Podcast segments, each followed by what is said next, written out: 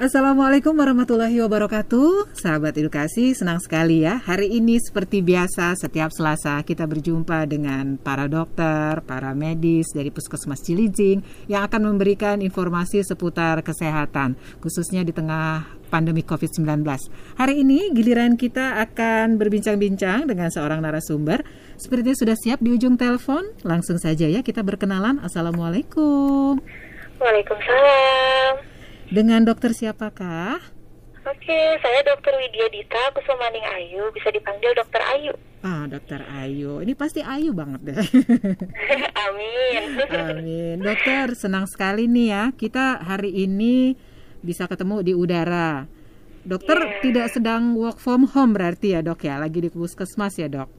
Iya. Oke. Okay. Kalau saya di puskesmas. Oke, okay, baik. Hari ini kita mau membahas tema apa ya, Dok? Oke, temanya yang mau kita bahas saat ini buat teman-teman sahabat edukasi yaitu mengenai tips sehat saat Ramadan di tengah pandemi COVID-19. Ah, betul banget ya dokter ya. Kita di tengah pandemi COVID-19 aja udah benar-benar harus lebih concern sama kesehatan. Ditambah hmm. suasana bulan suci Ramadan, pasti harus ada kiat-kiatnya ya dok ya? Iya. Nah, silakan. Kira-kira materinya diawali dengan apa dokter? Oke, jadi saya buka dulu ya. Yang kita tahu kan penularan coronavirus disease atau kita kenal sebagai COVID-19 ini kan terjadinya melalui droplet ya. Droplet saluran nafas yang ditularkan saat penderitanya batuk atau bersin atau bisa jadi karena adanya kontak dekat secara personal, baik itu menyentuh atau berjabat tangan, bisa juga karena menyentuh benda atau permukaan yang di mana terdapat virus di sana. Dan ketika dan permukaan tersebut, orang tersebut akan menyentuh mulut, hidung, atau mata sebelum mencuci tangan sehingga kontaminasi bisa terjadi. Nah, di bulan Ramadan ini biasanya masyarakat melakukan beberapa aktivitas seperti di antaranya kegiatan sahur dan berbuka puasa bersama, sholat tarawih berjamaah di kegiatan pengajian, serta itikaf di malam 10 hari terakhir bulan Ramadan. Nah, sebenarnya kegiatan-kegiatan tersebut di tengah pandemi COVID ini harus dijalankan dengan suasana yang berbeda untuk mencegah penularan tersebut. Oke, sekarang saya ingin lebih mengarah kepada saat berpuasanya mungkin ya Mbak ya.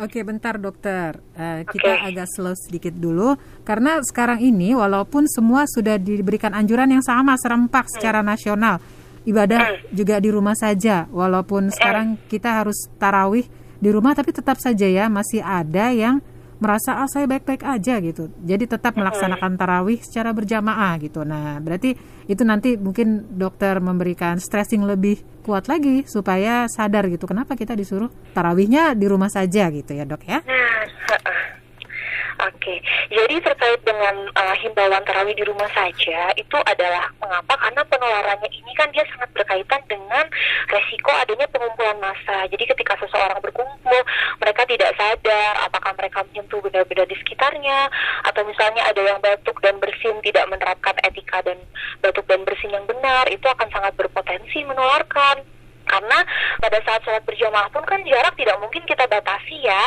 harus rapatkan saf gitu jadi sedangkan penularannya ini dia berjarak satu meter jadi memang disarankan untuk menghindari penularan untuk tarawih di rumah saja Iya, tarawih mandiri begitu ya dokter ya? Iya, okay, berjamaah baik. boleh tapi dengan keluarga dekat di rumah. Iya. Dengan keluarga di rumah saja. Dengan, uh, jadi kalau tarawih di rumah itu juga tetap harus jaga jarak berarti ya dok ya? Kalau tarawih di rumah sih selagi memang kondisi di rumahnya itu tidak ada yang terjangkit itu sebenarnya boleh-boleh saja.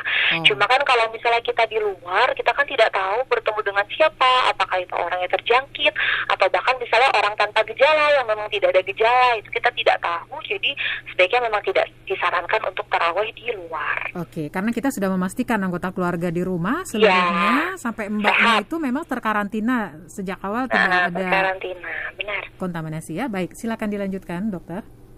Oke, baik. Sekarang saya mau menceritakan sedikit kondisi tubuh saat berpuasa. Mm-hmm. Nah, ketika berpuasa itu, tubuh kan akan menggunakan energi, energi yang ada. Energi yang ada itu dibentuk dengan membakar cadangan lemak dan karbohidrat yang berlebih. Nah, dalam sistem metabolismenya, di awal waktu berpuasa itu akan terjadi pemecahan protein. Pemecahan protein ini bertujuan untuk membentuk gula atau kita kenal sebagai glukosa sehingga bisa dijadikan sebagai cadangan energi. Kemudian dalam perjalanannya saat seseorang berpuasa, di pertengahan waktu berpuasa hingga akhir, ketika cadangan protein ini sudah digunakan, maka yang digunakan adalah cadangan lemak sehingga terjadi pembentukan keton yang kita kenal. Nah, pada saat berpuasa juga terjadi perubahan hormon seperti turunnya kadar insulin. Nah, insulin ini apa sih? Jadi insulin ini adalah hormon yang mengatur kadar gula di darah dan juga terjadi penurunan T3. T3 ini adalah hormon yang digunakan untuk metabolisme. Kemudian pada saat berpuasa kadar gula seseorang akan cenderung turun sehingga dapat mengurangi konsentrasi saat beraktivitas. Sehingga seseorang yang pada kondisi berpuasa cenderung terkadang bisa menjadi lebih sensitif, pelupa, dan dapat bingung. Dan juga dapat terjadi pula penurunan temperatur tubuh. Nah, ini yang harus menjadi concern kita untuk supaya bagaimana sih tips saat sahur, saat beraktivitas agar kondisi-kondisi tersebut dapat kita adaptasi sehingga tidak terjadi drop lah kondisi tubuh yang makin menurun seperti itu. Suhu tubuh turun begitu dokter? Maksudnya kondisi tubuhnya akan cenderung lebih rentan untuk kita mengalami drop seperti karena ditandai oleh adanya kadar gula yang turun itu maka tubuh akan lebih mudah untuk misalnya lemas atau misalnya kalau yang kadar gulanya sangat turun bisa jadi pingsan nah itu nanti perlu diwaspadai juga hal-hal seperti itu nah iya dokter walaupun secara agama gitu kan kita dianjurkan hmm. tidak langsung tidur ya setelah sahur, setelah subuh gitu kan. Tetapi kan prakteknya banyak yang tetap ketiduran. Nah itu memang ada perasaan nggak enak dokter itu sebetulnya secara apa ya faal tubuh apa sih yang terjadi ketika seseorang habis sahur kemudian sholat subuh tertidur gitu kan kayak ada apa nih orang nggak saluran pencernaan kayak nggak enak gitu dokter? Iya benar, karena memang e, ketika seseorang sudah makan, misalnya apalagi kita sahur nih banyak makannya kan, untuk cadangan untuk berpuasa beberapa jam ke depan itu memang tidak disarankan untuk langsung tidur. Kenapa? Karena kan untuk kita mencerna makanan tersebut dibutuhkan proses dari makan tersebut sampai menuju lambung. Nah sebenarnya disarankan waktu yang tepat itu untuk jeda dari kemudian kita beristirahat itu adalah jeda minimal dua jam kalau misalnya kita langsung habis makan, kemudian kita ngantuk langsung rebahan tidur, itu akan memicu suatu penyakit yang kita kenal sebagai penyakit asam lambungnya naik. Kita kenal sebagai penyakit GERD. Seperti itu. Oh, jadi asam lambung naiknya itu bukan yang ada di lambung bisa hmm. naik ke atas. Jadi hmm. seperti dada terbakar, tidak nyaman di tenggorokan. Nah, itu oh. dipacu karena ketika setelah kita makan kita langsung berbaring rebahan.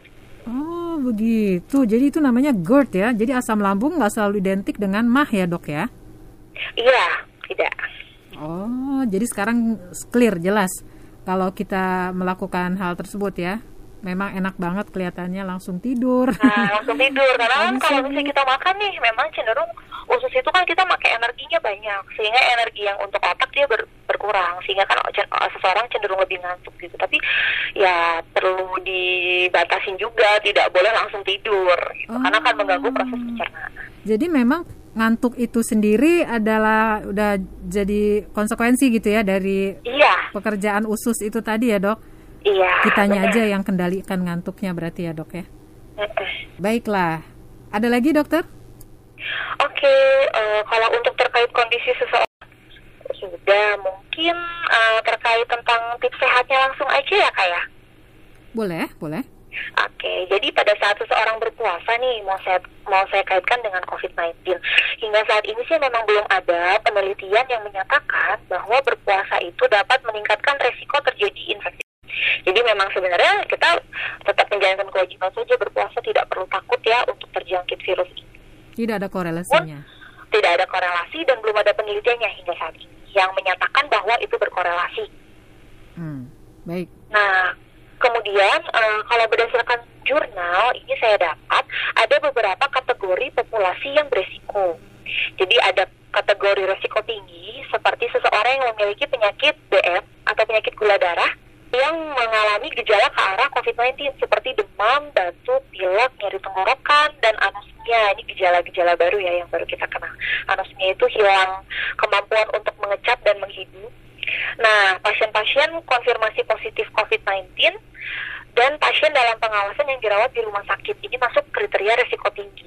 pasien-pasien kriteria risiko tinggi ini berdasarkan stratifikasi tersebut tidak dianjurkan untuk berpuasa terlebih dahulu. Kemudian ada kriteria resiko menengah. Kriteria resiko menengah ini seperti seseorang yang tinggal bersama penderita COVID-19, kemudian tinggal bersama dengan seseorang yang mengalami gejala ke arah COVID-19. Ini juga tidak disarankan untuk berpuasa terlebih dahulu jika memang kondisi tubuhnya sedang tidak fit, karena dapat memacu imunitas yang rendah bisa lebih mudah terjangkit ya seperti yang kita tahu. Kemudian resiko rendah pasien dengan DM namun dia tidak ada gejala DM atau gula penyakit gula darah, namun dia tidak ada gejala ke arah COVID-19 atau tidak tinggal bersama dengan penderita COVID-19. Namun dia tinggal di wilayah terjangkit.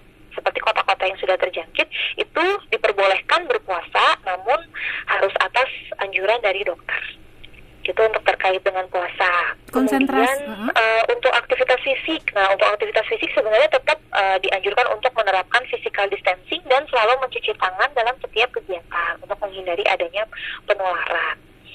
Kemudian mengenai aktivitas fisik, nah aktivitas sudah ya. Kemudian mengenai diet sehat dan nutrisi. Nah, diet sehat dan nutrisi ini disarankan untuk mengkonsumsi makanan yang segar dan tidak siap saji dan juga asupan cairan yang cukup yaitu minum minimal 8 gelas per hari atau bisa kita uh, konversikan misalnya dengan orang berat badan 50 kg itu kebutuhan cairannya satu setengah liter per hari.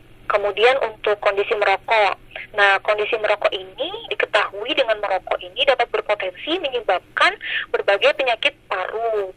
Dan pada seseorang yang merokok itu kapasitas parunya, kemampuan fungsi parunya akan cenderung menurun sehingga dia dapat menimbulkan apabila dia terinfeksi COVID-19 akan menimbulkan gejala yang berat.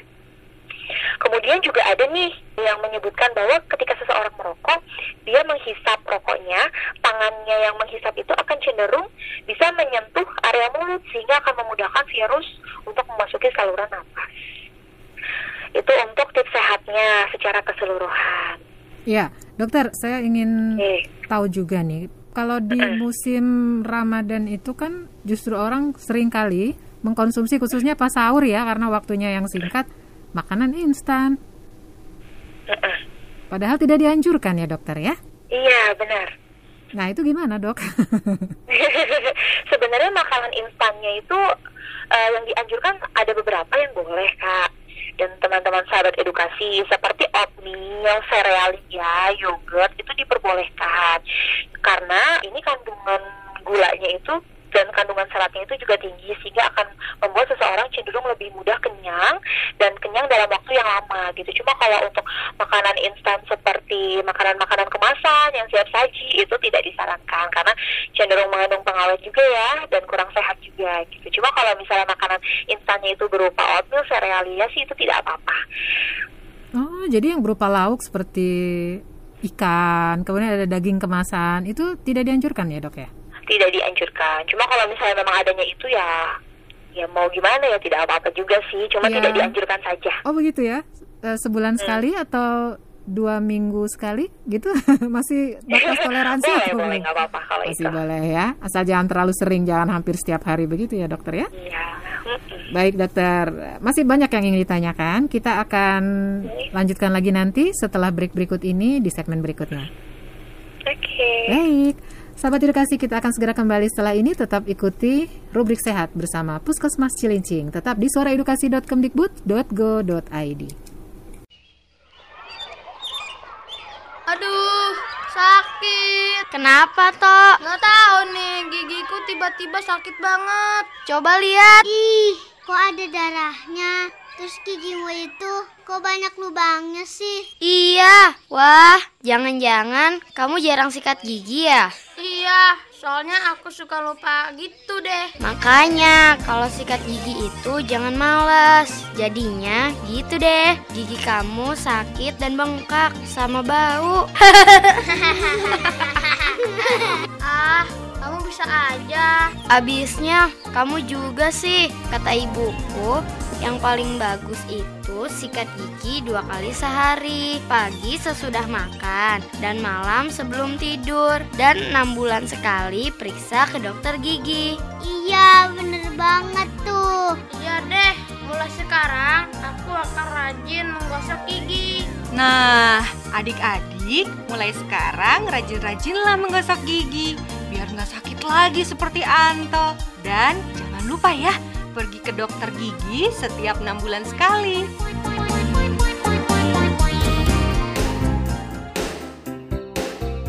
Satu empat M, suara edukasi yang akrab dan mencerdaskan.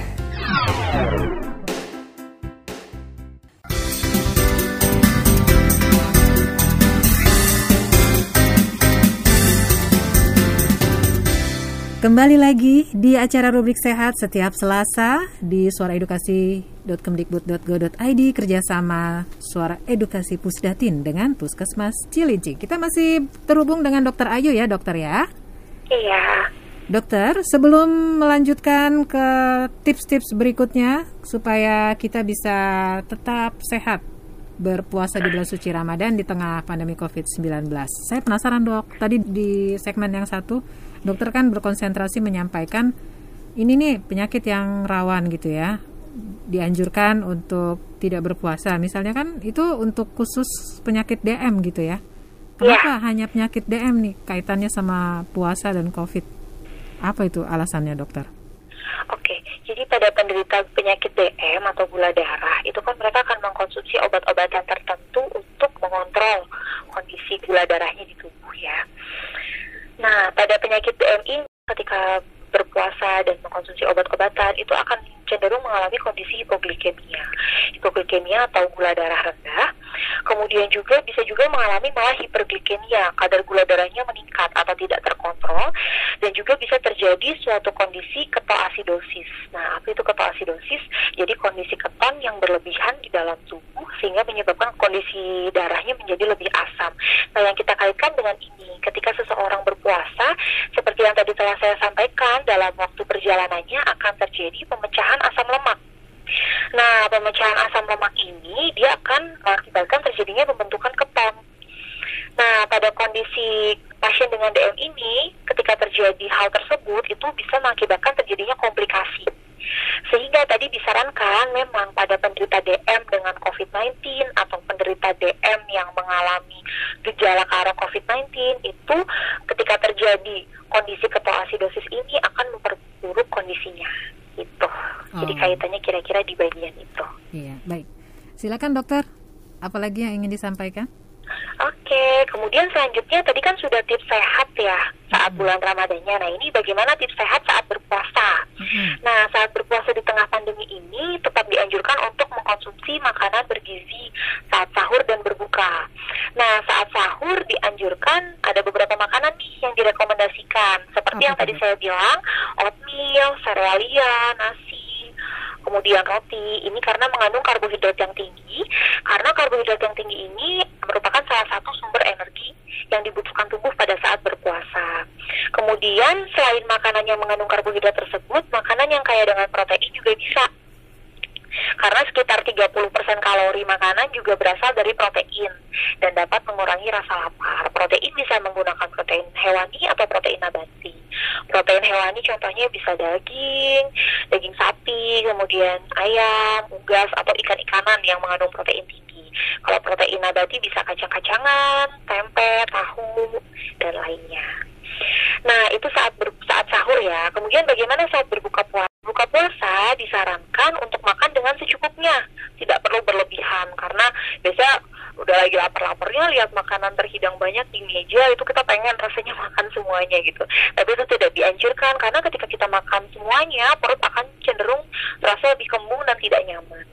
Kemudian dianjurkan manis tapi mengandung gula alami tidak gula buatan dan juga tidak disarankan untuk berbuka dengan makanan-makanan yang bisa meningkatkan proinflamasi proinflamasi itu memacu reaksi radang seperti makanan yang mengandung gula buatan atau makanan yang digoreng dengan menggunakan minyak jenuh. Nah, setelah berbuka puasa juga dianjurkan makanan dengan gizi seimbang yang terdiri dari karbohidrat, protein, dan serat. Diketahui makanan dengan gizi seimbang ini dapat menjaga tubuh tetap bugar saat berpuasa dan selama pandemi COVID-19. Nah, kemudian kita berbicara tentang makanannya ya saat sahur dan berbuka. Bagaimana belanjanya nih? Padahal sebenarnya di tengah pandemi ini kita tidak disarankan untuk keluar rumah. Nah, yang disarankan kan tidak tidak boleh keluar rumah, namun untuk belanja kebutuhan pokok itu diperbolehkan. Sebaiknya pilihlah makanan yang segar, tidak mengandung pengawet, namun tetap bisa disimpan di dalam kulkas hingga satu minggu ke depan. Sehingga seseorang tidak perlu berbelanja setiap hari, dan juga bahan makanannya tersebut juga harus disesuaikan dengan kebutuhan gizi. Seperti itu, karena kan memang di tengah pandemi ini kita tidak dianjurkan untuk makan bersama di luar, jadi pasti seseorang akan lebih cenderung untuk memasak di rumah gitu. Nah, tipsnya pilihlah makanan-makanan cepat untuk disimpan di kulkas selama satu minggu. Jadi cukup keluarnya satu minggu sekali saja untuk mencegah terjadinya penularan. Iya, contohnya apa tuh dokter? Kalau makanan-makanan yang fresh sih seperti daging, ayam, ikan itu bisa ya. Yang penting kita punya freezer. Freezernya suhunya di bawah 4 derajat itu udah aman. Tuh kalau untuk sayuran itu seperti brokoli, sawi itu bisa untuk lebih awetnya dicuci terlebih dahulu sebelum dimasukkan. Oh, dicuci dulu ya? Jadi dicuci, dicuci, dia biar fresh, kemudian dimasukkan ke dalam plastik, kemudian ditaruh di kulkas. Tapi airnya dihilangkan ya, jangan sampai ke bawah, karena dia akan membuat lebih mudah layu kan. Iya, iya gitu itu yang saya terapkan sih selama ini di rumah rata-rata awet sih jadi untuk protein juga semuanya harus dalam keadaan bersih dulu ya dokter ya kalau protein justru ketika kita cuci cenderung akan lebih tidak awet baiknya nanti dicuci sebelum memasak saja Nah, satu oh, lagi gitu. tips yang paling penting adalah dalam mengolah makanan. Setiap yeah. kita sebelum makan, setelah makan, kemudian sebelum mengolah makanan itu harus cuci tangan dulu. Yang okay, paling baik. penting kita baru pulang dari berbelanja, semua plastiknya dibersihkan, kemudian semua makanannya dibersihkan, kecuali yang tadi untuk protein mungkin bisa disimpan, untuk wadahnya dibersihkan, kemudian disimpan, baru nanti untuk bahan dagingnya bisa dicuci sebelum dimasak. Oke, baik-baik. Nah, untuk ini proses pemasakan gitu ya, dokter ya, itu yang dianjurkan itu seperti apa gitu? Kadang-kadang kan kalau orang Indonesia tuh seneng makanan-makanan yang matang gitu ya dok ya sebetulnya kalau dimasak setengah matang itu sebetulnya dianjurkan atau tidak sih? Oke di tengah pandemi ini untuk makanan setengah matang tidak dianjurkan dulu sebaiknya memang yang matang dengan suhu di 100 derajat celcius ya bisa dengan dikukus, digoreng atau direbus itu sekarang lebih dianjurkan. Jadi untuk makanan-makanan yang uh, mentah atau setengah matang itu tidak dianjurkan dulu untuk saat ini. Hmm, jadi lebih baik yang matang gitu ya dokter? Uh, untuk memastikan misalnya di situ memang ada virus atau bakteri, mati, benar-benar mati di suhu 100 derajat. Iya, tetapi kalau makanan-makanan yang segar, kadang-kadang kita kan juga pengen makan asinan, pengen makan hmm. apa lagi ya, karedok barangkali ya. Itu gimana iya, iya. dokter? Oke, okay. yang penting sih dicuci secara bersih. Dicuci secara bersih dengan air mengalir, itu sudah cukup sih. Cuma kalau misalnya kalau misalnya masih bisa ditahan mah makan yang matang aja dulu untuk saat ini. Oh begitu ya. Nah untuk pola makan di saat bulan suci Ramadan dan juga supaya daya tahan tubuhnya lebih kuat menghadapi COVID-19 itu sebetulnya ada menu yang khusus nggak? Kalau sahur sebaiknya komposisinya ini yang paling banyak. Kalau ini begitu dok? Oke, sebenarnya kan karena kita mengacu pada ini aja ya, menu gizi seimbang ya, itu kan harus mengandung karbohidrat, protein, dan serat.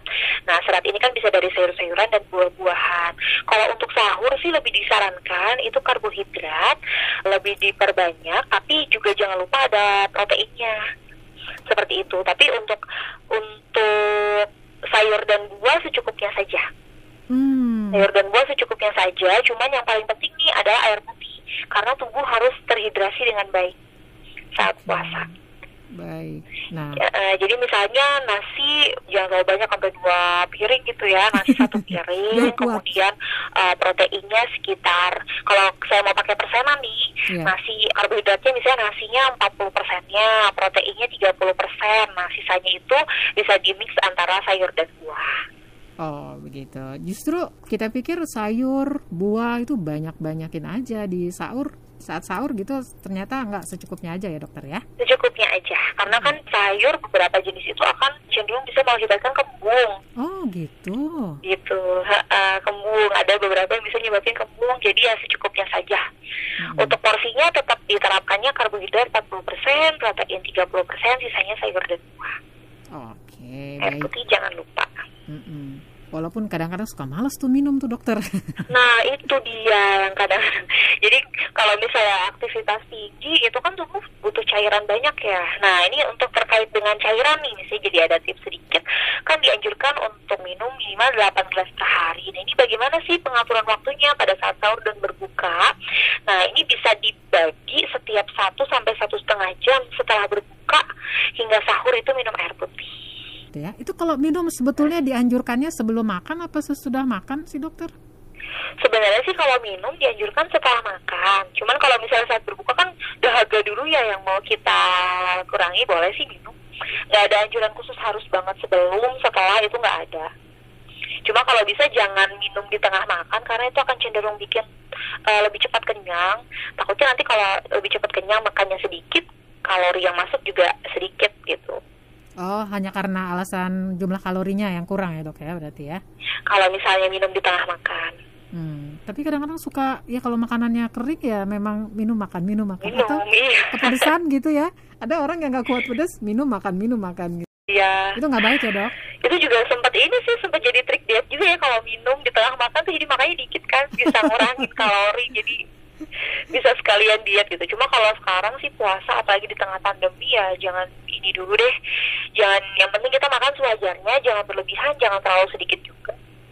Jangan terlalu sedikit dan jangan terlalu banyak ya. Sedang-sedang saja gitu ya dokter ya. Sedang saja cukup. Oke, baik dokter kita cut lagi untuk segmen berikutnya. Kita masih punya satu segmen ya dokter ya.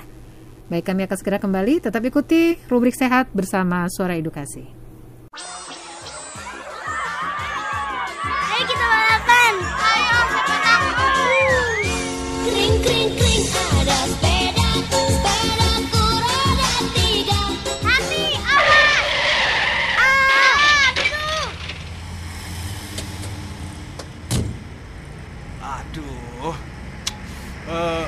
Maaf ya, Om nggak melihat ada kalian.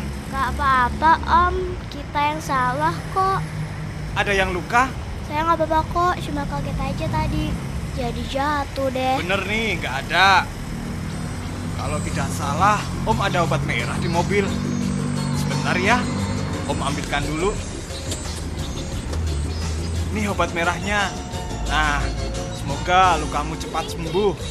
Nah, adik-adik, ingat ya, kalau bersepeda harus hati-hati dan jangan bermain di jalan raya. Dan juga nggak boleh kebut-kebutan nih, nanti bisa celaka.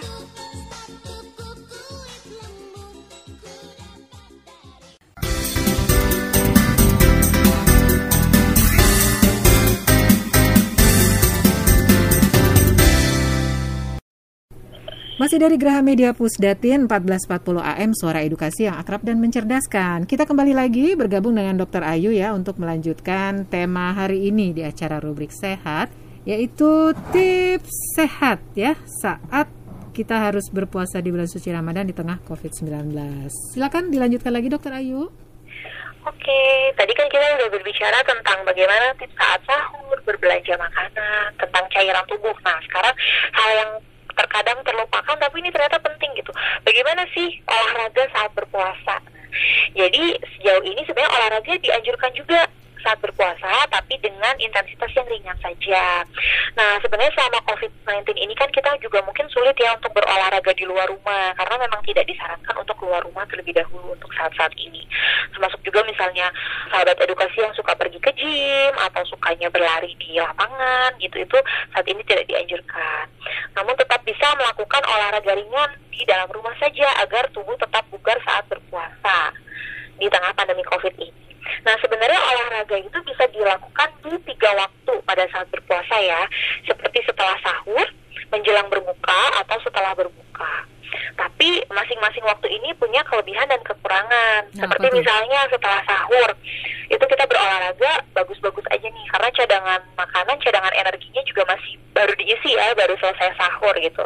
Tapi kekurangannya adalah takutnya kebablasan karena masih banyak cadangannya olahraganya akhirnya keras mudah capek akhirnya selama perjalanan puasanya jadi udah habis nih energinya dipakai di awal. Iya betul. Jadi uh, boleh olahraga setelah sahur tapi intensitasnya sedang saja dan kalau bisa juga jangan kebablasan, jangan terlalu lama, jangan terlalu berat juga untuk menghemat cadangan energi.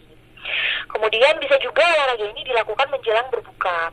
Sebenarnya positifnya menjelang berbuka ini, misalnya habis olahraga nih, terus azan maghrib, kita bisa langsung minum, bisa langsung makan untuk uh, mencukupi kebutuhan energinya. Tapi minusnya di saat olahraga menjelang berbuka ini adalah cadangan tubuh itu cadangan energi ataupun cadangan air di tubuh itu udah dalam kondisi kritis karena kan udah mau Betul, habis nih udah mau ya. masuk berbuka kan gitu jadi perlu diperhatikan juga nah untuk olahraga yang dianjurkan untuk menjelang berbuka ini cukup yang intensitasnya ringan saja misalnya push up atau sit up seperti itu itu cukup untuk ringan atau misalnya zumba tapi yang bagian pendinginan itu juga boleh Hmm. Kemudian juga ada satu waktu setelah berbuka. Nah, setelah berbuka ini positifnya adalah cadangan energi dan cadangan airnya baru keisi kan, bisa langsung saya udah capek, haus, bisa langsung minum. Karena kan kita udah tidak berpuasa nih kondisinya. Tapi kalau misalnya kebablasan juga bahaya, bisa juga nanti lupa waktu sholat terawih, tidak terawih keburu tidur. Nah, itu sisi-sisi negatifnya untuk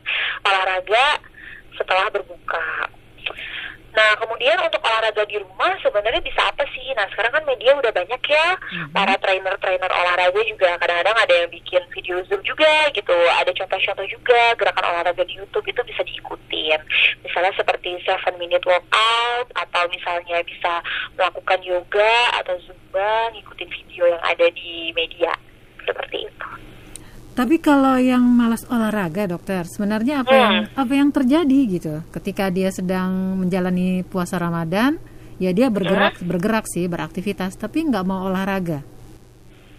Oke, sebenarnya sih kalau misalnya tidak berolahraga itu kan efeknya bisa jangka panjang, bisa jangka pendek ya. Sebenarnya efek jangka pendeknya itu tubuhnya jadi kurang fit aja, maksudnya lebih gampang lemas. Kalau siang-siang tuh udah bawahnya udah lima watt, udah pengen tidur, pengen ngantuk gitu. Efek jangka panjangnya kalau orang yang jarang olahraga juga bisa ada efek ke jantung, efek ke paru-parunya yang kurang sehat seperti itu.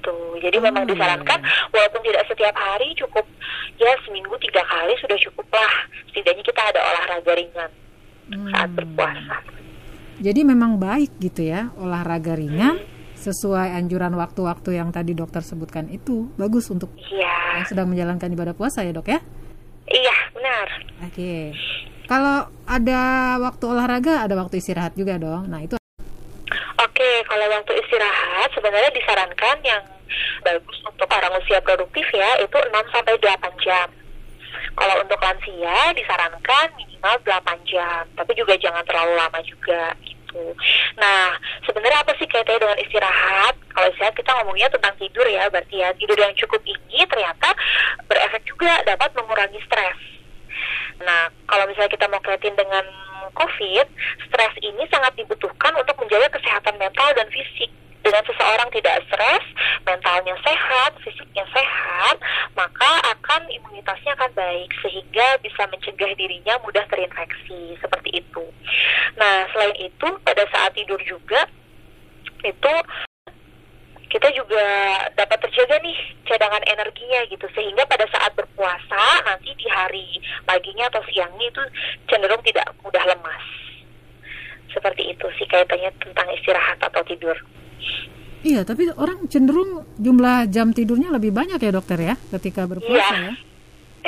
iya, memang kan daripada kita lemes, apalagi nggak ngapa-ngapain ya cenderung tidur tidur juga e, merupakan ibadah yang sunnah ya pada saat berpuasa ya gitu. Jadi sebenarnya sah-sah aja, yang penting jangan tidur terlalu lama. Kalau misalnya tidur siang sih dibatasi satu jam saja cukup. Kalau misalnya memang lebih kadang-kadang kan bangun juga badannya nggak fit, lemas, cenderung lebih pusing ya. Jadi memang secara apa ini mekanisme tubuh gitu kalau kita tidurnya jadi tiba-tiba berubah gitu pola tidurnya jadi lebih panjang dengan alasan berpuasa tuh nggak benar ya dok ya? Kurang baik juga sih sebenarnya. Karena kan aktivitasnya kita berkurang cenderung lebih jarang gerak juga lebih banyak tidur itu kondisi tubuhnya juga kurang fit juga gitu. Jadi memang sebenarnya sah-sah aja tidur boleh tapi yang penting secukupnya saja tidak terlalu berlebihan jangan mengkambing hitamkan. Kan lagi puasa gitu ya dokter ya. iya lagi puasa nih lama saat tidur lama? Atau aku kebablasan tidur siang sampai 3 jam 4 jam gitu kan. Iya. kurang bagus juga. Jadinya jadi gerakannya kurang. Aktivitas fisiknya kurang. Malah jadi nggak olahraga. Padahal kalau kita yang tadinya kita mau nyari bugar malah jadi malah jadi lemas ya dok malah iya. lemas padahal ketika kita berpuasa sudah mengikuti pola makan sahur dan buka yang benar itu tubuh kita sama aja ketika kita sedang normal di hari biasa begitu ya dokter ya aktivitasnya iya. harusnya biasa Karena kan juga kita ya. sudah prepare nih, udah prepare untuk mempersiapkan waktu puasa tidak tidak ada asupan makanan atau cairan sama sekali, tapi sudah mengatur nih pada saat sahur yang saya makan apa, yang saya minum apa, pada saat berbuka bagaimana. Iya. Nah sekarang bagi yang suka males sahur nih dokter, apa nih yang harus dilakukan? Nah ini sih tipsnya sih, ketika memang seseorang itu tidak sahur ya kondisi tubuhnya kan berarti jadi tidak ada cadangan energi ya seperti itu. Ini kondisi-kondisi yang dapat memperburuk seperti misalnya kadar gulanya turun rendah, bisa jadi tiba-tiba pingsan atau lemas, nggak konsentrasi itu akan jadi efek sampingnya gitu ketika seseorang tidak sahur. Kemudian yang memang tidak yang memang memiliki riwayat sakit lambung atau sakit mah sebelumnya itu.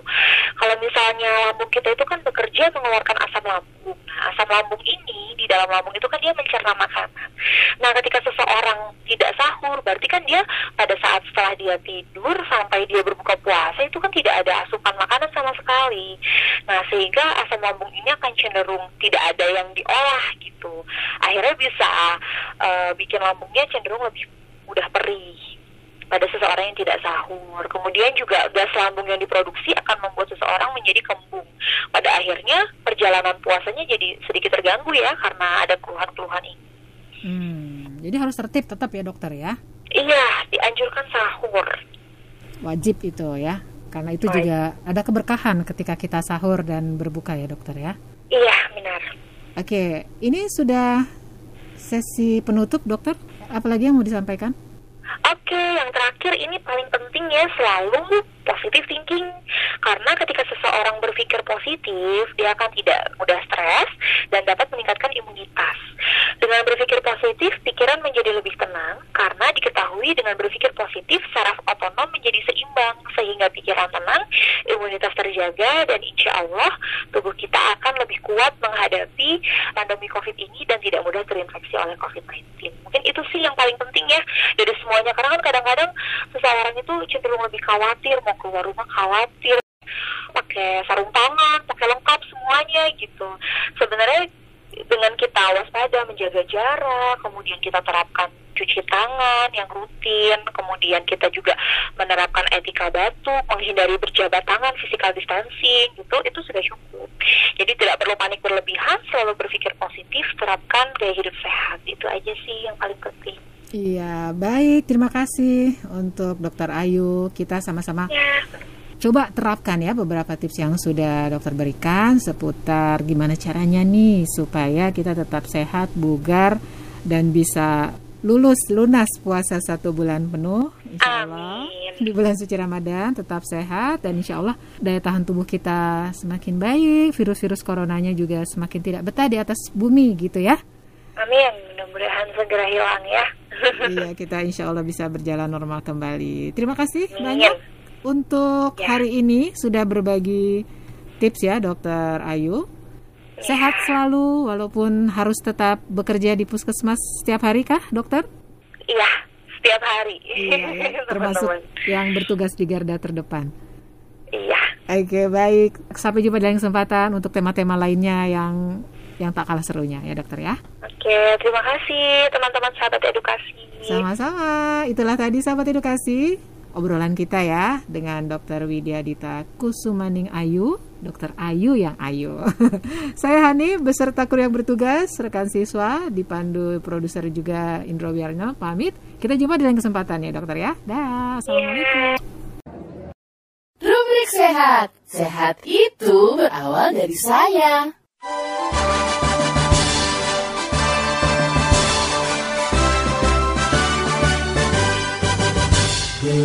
masyarakat hidup sehat, bugar dan bermanfaat. Berpikir positif, hidup produktif untuk kesehatan kita. Rajin olahraga, konsumsi gizi seimbang rutin cek kesehatan. Selalu pelihara kebersihan demi Indonesia sehat. Ayo mulailah hidup sehat, awali dari kita. Selalu berkarya, terus semangat sehat. Masyarakat Indonesia. Sehat diawali dari saya.